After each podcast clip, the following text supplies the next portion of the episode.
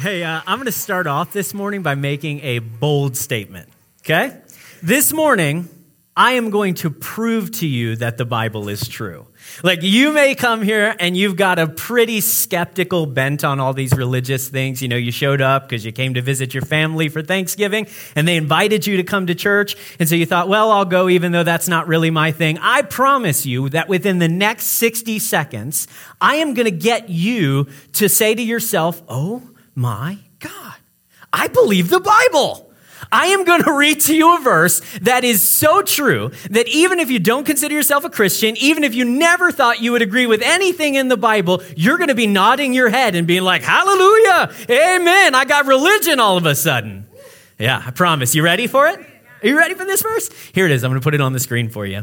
Proverbs chapter number eighteen, verse two. The Bible says, a fool finds no pleasure in understanding, but delights in airing his own opinions. Somebody give me a microphone so I can drop it. Wow.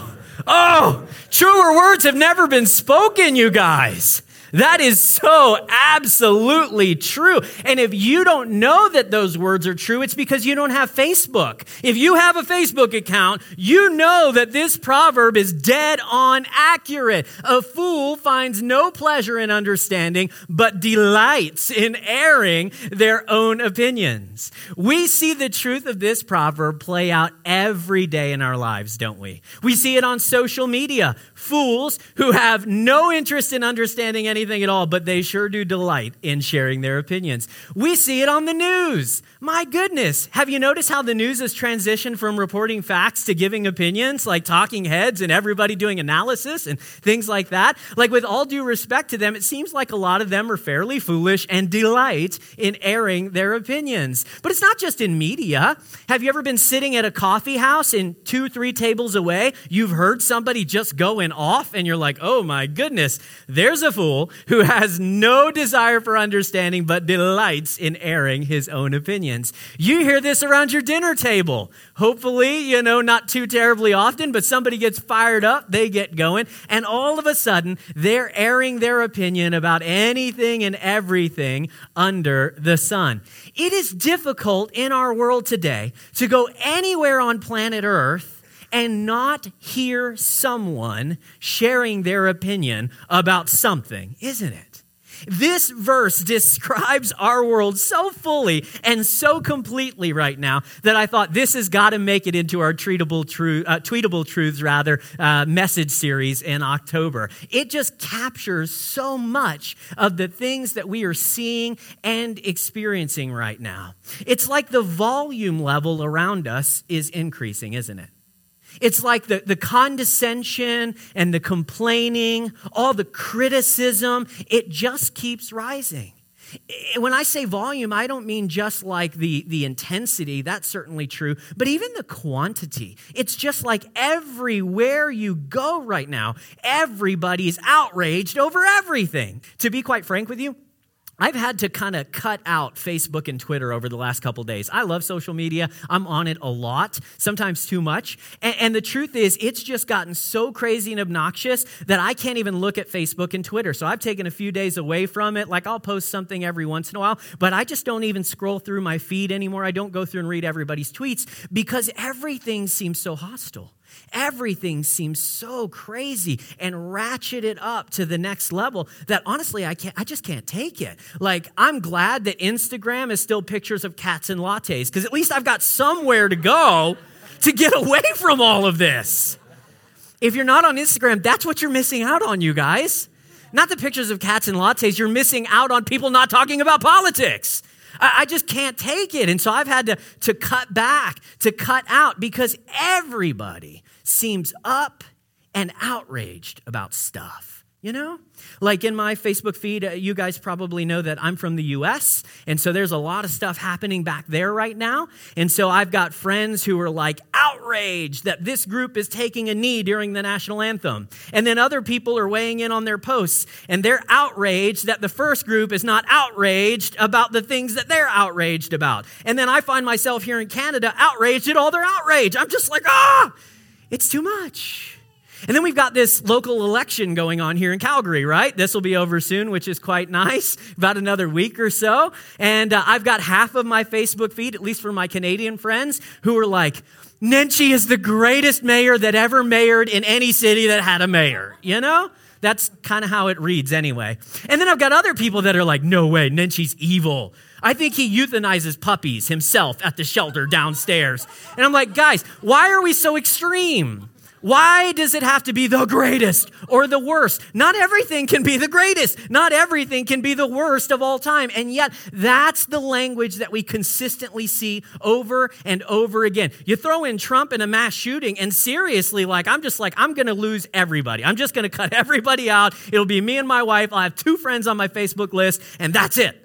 Because that's all I can take anymore. There are too many people that have no delight in understanding or no interest in understanding. They take no pleasure in it, but they sure are happy to air their opinions. Now, it would be great if we could blame this all on the Americans, you know? That would be really nice, because it seems like they've got a lot going on down there. They're stirring up the pot quite a bit, and a lot of the controversy seems to be emanating from south of the border. So it would be great if we could just say, well, that's their problem. It's their fault. They're the ones who are causing the trouble. But in truth, those of us who are in Canada are not much better. Have you guys considered the fact that we get really worked up over stuff that's not even happening in our country? On some level, I think that might be worse. Like, you're just as up in arms about some of the things that are going on in the U S, and it's not even your country. It doesn't even affect you. Oh, this isn't national, though. I want you to understand that. We're going to talk a lot about politics this morning. Um, we're going to talk a lot about the culture and the climate and the conversations that are going on. But I want you to understand, I'm not just talking about the national or international level. I'm talking about the stuff that happens every single day in your office. I'm talking about the conversations that happen every single day on the bus or, you know, between you and your friends. I'm talking about the big stuff, but I'm also talking about the stuff that happens day to day between you and the people around you. It just seems like everything in our world is, is creating this negative, toxic, dysfunctional climate, doesn't it? Where people are talking at each other, but we've lost the ability to talk with and to each other. The good news is, you guys, the Bible gives us a different way. It really does. When we see the world stirring up and boiling over and flaring up in anger that turns into violence, and people are airing their opinions in every channel imaginable, the Scripture actually gives us a different, and I promise you it's a better way of relating to one another and handling the difficult conversations that we need to have each and every day. God gives us a better way. According to the proverb that we just read, Proverbs chapter number eighteen, verse two, and then several others that we're going to read throughout this morning, we have an opportunity to change the culture. You and I, me and you. It's not up to the news. It's not up to the to the bigots and racists in our city to change their ways. It's not up to the political parties that we don't agree with. It is up to you and to me to change the tone of our culture. And what the Bible teaches, what I hope to show you this morning, is that we have the opportunity to change the tone of our culture by changing the tone of our conversations. This is what the Scripture teaches. If we choose to change the way that we talk to one another, about one another, about the issues that we face, about the things that we agree with and the things we disagree with, about the people that we love and the people we can't stand, if we can follow the Bible's wisdom in this, I promise you, this is no hyperbole, it's no exaggeration. It genuinely has the power to transform our culture. If you don't believe me, let me point out that it was conversations that changed our culture in the first place. It was the, the tone of the way that we dealt with one another and dealt with situations that caused us to turn. to change from debating and discussing issues to demonizing people. It was conversation that did that. And so conversation has the power to change us back to a more productive way of relating to each other and hopefully seeing the progress that we all want in our world. So this morning, this is going to be big and overarching, but I don't want you to fail to apply this to your own life in the individual conversations you have, because genuinely, it really does apply to both. Now, if we were to bring in our proverb from last week, the proverb from last week, I'll just, you know, rehearse it for you real quick. Um, it said that uh, a, a wise person or a prudent person sees danger and takes refuge, but a fool keeps going and suffers harm. I think we can apply that proverb even to this conversation we're having today, that a wise person sees the direction that our culture is headed. A wise person will see the direction that your family is going based on the conversations that are happening via text message or around the dinner table or whatever it might be. A wise person will see where all of this is leading us and choose to change course rather than keep going and to suffer the consequences of continuing down that same path. If we don't change our direction, if you and I don't start talking differently to one another and about one another, if we don't change the tone, we are going to be in real trouble. Because already we see that our culture is losing its sense of humility, isn't it? We are losing our sense of humility as people, losing the ability to view ourselves rightly in relation to everybody else and relation and in relation to God. We're losing that capability, you guys. It is slipping away. Can I ask you a question? When did everybody come to believe that their opinion needed to be heard? When did everybody, I'm talking to me, I'm talking to you, when did we all come to believe that every opinion we have needs to be heard? Have you ever had somebody just come into your life and boom, they start offering unsolicited and unwelcome advice? You're like, I did not ask you how to raise my kid, thank you very much, okay? I didn't ask for that. I didn't ask you to correct my grammar, all right? Let it be. My goodness, why do you have to give me your opinion on everything that happens? Everybody feels like they've got to offer their opinion. Somebody asks a question online. Maybe you've seen this, like on Facebook or something. They ask a question, three, four, five people will jump in and all give the same and correct answer. And after this this same and correct answer has been given four or five times, people will give the same answer ten more times. And it's like, I think the question was answered. But we have this need to give our opinion, to give the answer, to be right, to put our words out there and be validated by people. We have this desire, every single one of us, to say what we think at every opportunity we possibly can. I don't know, maybe you know somebody who has this like tendency to turn conversations to the same subject every single time you talk to them. Maybe they're like a part of your family, and you're dreading having Thanksgiving with them because every time you talk to them, they are so happy to blame the ills of the world on the opposing political party. You know, it's always their fault. If they were not in control, then we wouldn't have the issues and problems that we have in our world. Maybe you've got people and um, it's not so much like the opposing political party. Maybe they're religious people and they mean well and they're like, you know, the problem is people just don't have faith anymore. If they just had faith like we used to, then everything would be okay. That's the single issue. Or you got those people who are like, you know, every problem we have is because of G M Os, right? Like every single thing that is wrong with our world is because of food dyes and modified organisms and that's it. If we could just get that right, then everybody would be okay. We'd have a utopia. It's like we've got our opinions about our pet projects and issues and things like that. And we feel like, I got to let people know. I got to tell them. I got to get my words out there so that people can hear. And then they'll know. They'll finally have the answers. But you know, the scripture tells us that our issues are a little bit deeper than that, you guys. It's a little bit deeper than just G M Os. It's a little bit deeper than who's in charge of the government right now. Our issues go deeper than that. And because we have this amazing ability, and I love it, I think it's great, we have this amazing ability to Google anything, right? We feel like I've got all the information that I could ever possibly need. And because of social media, I've got all of these channels to put my words and my opinion out there. Pretty soon everybody's talking and nobody's listening. It leads us to a point where we think, okay, I have all the information I need. I have plenty of places I can go and disseminate, share, teach people this information. And we lose the capability to evaluate ourselves correctly and with humility, and to, to remind ourselves that we could be wrong, you guys. You could be wrong about the things you believe. I could be wrong about the things that I believe. The preferences that I hold so dearly, the things that I'd be willing to fight over, I've got to recognize that I could actually be wrong about those things. And I've got to carry a sense of humility with me at all times, or pretty soon I am going to position myself as God. I'm going to position myself as the expert. I've got the information that the world needs in order to be right again.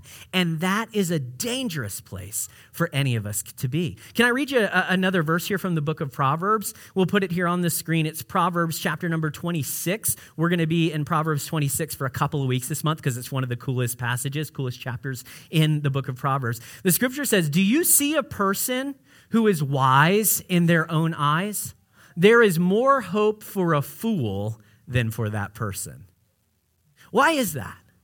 Because if we think we have all the information, if you and I think we know what's right and good and best at all times, then we will never reevaluate. We will never think, oh, I could be wrong. A foolish person at some point has the potential to look up and be like, dang, I'm foolish. I am dumb. I am ignorant. I need to get some education. I need to stop talking and learn what it is that I want to discuss. But somebody who's wise in their own eyes, man, they'll just rattle on forever about it, and they'll never stop to think, wait a sec.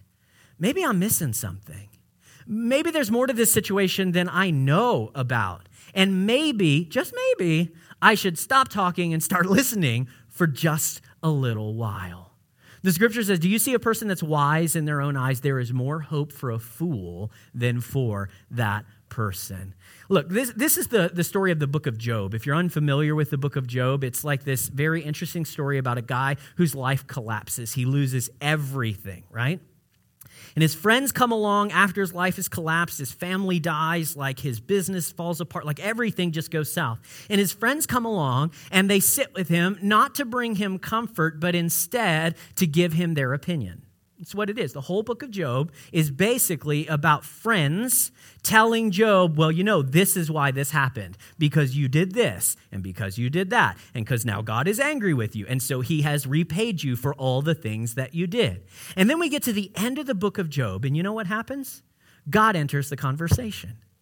And you know what we find out?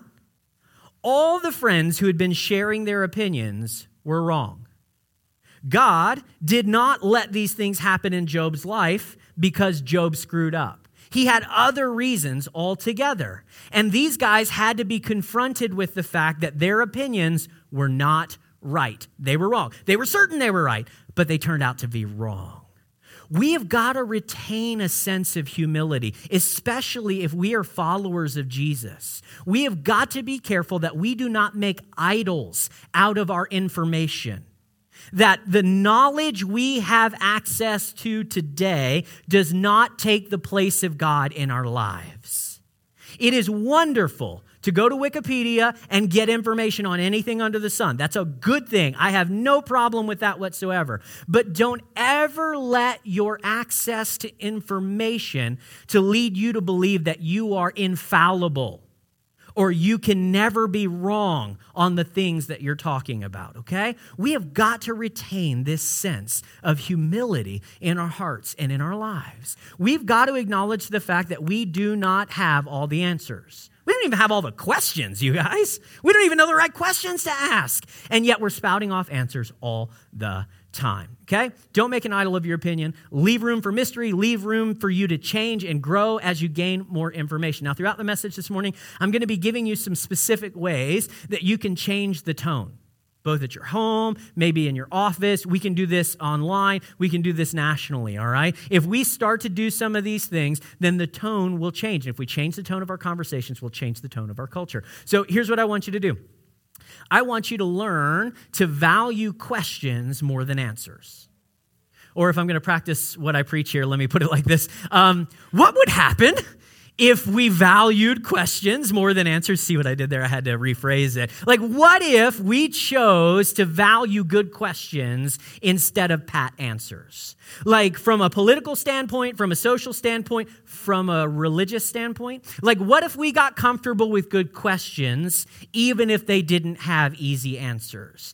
Even if there was no simple way to wrap it all up nicely and say, this is how we move forward? What if we just chose to value the good questions as opposed to the good answers? This is what Jesus did, you guys. Jesus valued questions more than answers. If you read the life of Jesus in the Gospels, you know what happens? People ask him questions all the time, and in response, he doesn't give them answers. He gives them more questions, and they get frustrated. They're like, seriously, I just wanted you to tell me, Jesus, like, what's the answer to my problem? And instead, he asks questions, because questions remind us that we don't have all the answers. We have to dig. We have to search them out, and we retain a sense of humility when we choose to value questions over our ability to give answers. So do that.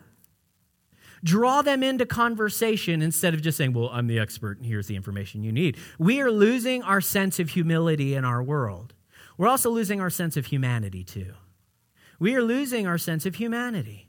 Do, do you notice how the, the debate and discussion has just gotten ugly lately, right? It stopped being about issues and it started being about people. We have demonized one another, those who disagree with us. We draw battle lines in the sand over big stuff and little stuff, over silly, petty things that don't even matter. We're drawing these battle lines and we're saying anybody who's not on my side of this line is not just my opponent, they are my enemy. We start to tell ourselves stories about the people who are on the opposite side of the aisle or the people who are on the other side of the relationship. We say things like, oh, they are so ignorant. My gosh, how can they even stand themselves? They're so ignorant. They're so lazy. Don't you know, this is your fault. You're lazy. That's why you're dealing with all of this stuff. And then we transition and we say, ooh, they're evil. That's just an evil person right there. And then we move on and we say, the world would be better off without those sorts of people, right? And all of a sudden, it stops being about the issues and it starts being about the people. We create enemies. We demonize one another. And then we wonder why we can't ever have conversations in our world. No doubt. It's not surprising. Let me show you what the book of James says. James chapter number three.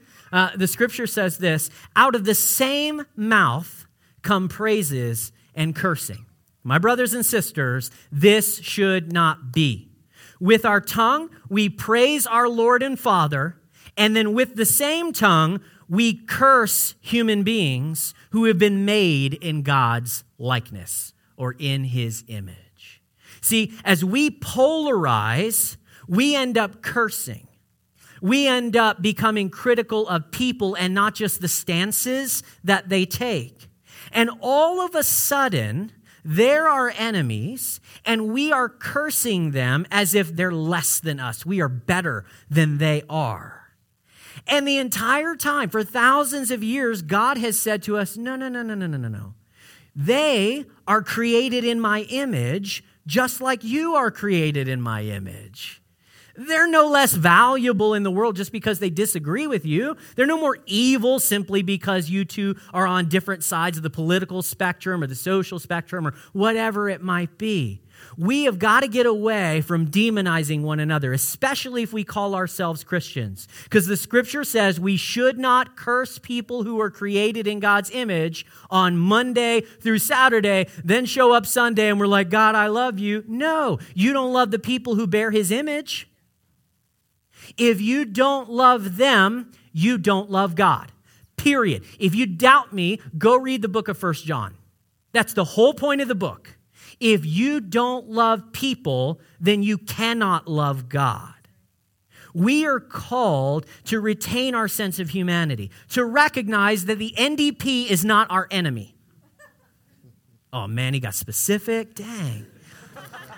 Your classmate is not your enemy. I don't care if they give you a hard time about your faith and they tell you it's stupid for you to believe and blah, blah, blah. They're not your enemy. Your neighbor who keeps parking in front of your driveway every single... They're not your enemy, you guys.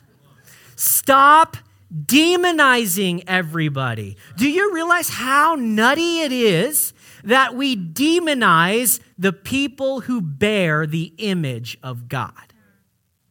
It is impossible for them to be demons or to be demonized. They bear the image of God. They are your brothers and sisters in this world. And we are called to love them and serve them, not kill them, not cut them off, not run them out, not get rid of them. Christians have a unique opportunity here, because we believe that every single person, regardless of their race or language or sexual orientation or gender or whatever, we believe they all bear the image of God. Now, the image of God is marred. It is strained in all of us to varying degrees. But at its most fundamental level, the people you hate most are loved most by God. And until you love them, you are not like God. We've lost our sense of humility. We think we're always right. We've lost our sense of humanity. And my brothers and sisters, these things should not be so. So let me give you another thing that you can work on, a way to change the tone, so to speak. Christians have this opportunity when, when the world is like, it is us or them. We're going to win. They're going to lose. Period. End of story. Everybody's taking sides. You choose. When the world demands us to pick us or them, Christians say, no, no, no, no. We live us for them. It is us for them. We are for everyone. I will fight for the rights of people that I sincerely disagree with, because I believe they are created in the image of God. They have dignity, they have worth, they have value. I'm not going to demonize them, even if I significantly disagree with them, because I don't think they're evil people. I think they're good people who are trying to do the best they can, exactly as I am. This is why Jesus says one of the most important things we can do is to love our neighbor as ourselves. We have an opportunity to change the tone of culture by changing the tone of our conversations, the way that we speak about the people that we disagree with. And then the last thing I'll point out is that we really are not only losing the sense of, of humility and humanity, we're losing the sense of the holy in our world. We are losing a sense, especially as Christians, that our lives are not meant to point towards temporary and earthly things. Our lives are meant to point towards something much deeper, something much greater than the, the, the political issues of our day or the social problems that we see around us. We've got to be careful that we don't waste our influence on things that'll only be around for a few years. We have the opportunity to use our influence to point people towards the things that will last forever. If you go to the book of Second Timothy, you read there in Second Timothy chapter number two, the scripture says this. Man, I, I wish we would take this to heart. Don't have anything to do with foolish and stupid arguments, because you know they only produce quarreling. And the Lord's servant must not be quarrelsome, but must be kind to everyone. They must be able to teach, not resentful. Their opponents must be gently instructed, in the hope that God will grant them repentance, leading them to a knowledge of the truth. You see, our deepest needs, the deepest needs in our world are spiritual. They're not political. They're not social. They're not even relational. The deepest needs in our world are spiritual. And too many Christians waste their influence on earthly, temporary things that aren't going to be around long enough for it to matter. Instead, we have the opportunity to point uh, other people through our lives, not to a political party, not to a social stance, not towards our way of living, but instead to point them towards Jesus. This doesn't mean you can't have an opinion on whether we should have a new stadium or whether or not there should be gun control in some other country in the world. You can have your opinion on all of those things, but don't use all of your influence to get people to jump on your side for that particular issue and then lose the opportunity to point people towards Jesus, who can satisfy the true needs inside of their heart and life. I'll tell you a story of someone that many of you know. I will not share her name, but she's been here more times than I can possibly count. And she has essentially written off Christianity, Not because she has any issue with Jesus, not because Connect has treated her poorly. We have not in any way, shape, or form. But she has written off faith because her in-laws are Christians. And her in-laws have so tied Jesus to a particular political and social ideology that she can't separate the two anymore. She assumes that Jesus is conservative. She assumes that Jesus would vote this way and hate these sorts of people. And she can't separate the two because they have used every ounce of influence to convince her that this is what it means to be a Christian. Bullcrap. That's not it at all. My goodness. We are fighting the same battles the world's fighting. We're fighting the same way the world is fighting, and our church is losing ground in the world. Why? Because we're not showing people a better way. We're showing them the same way they see every other place they look. So let me encourage you to do this. Use your influence to point people towards Jesus rather than your personal preferences. Point them towards Jesus. Don't spend all of your time debating issues and policies and governments and parties. And my goodness, you guys, use your influence to point people towards Jesus. One verse, I'm going to pray and we're done. Read this. Imagine what would happen if we did this. If every Christian, if every person, but if every Christian were to just put this one verse into practice, can you imagine how different our world would be? Can you imagine how different social media would be, how different the news would be, how different conversations at a coffee shop would be? Can you imagine how different it would be at the Thanksgiving table if everybody were to take note of this?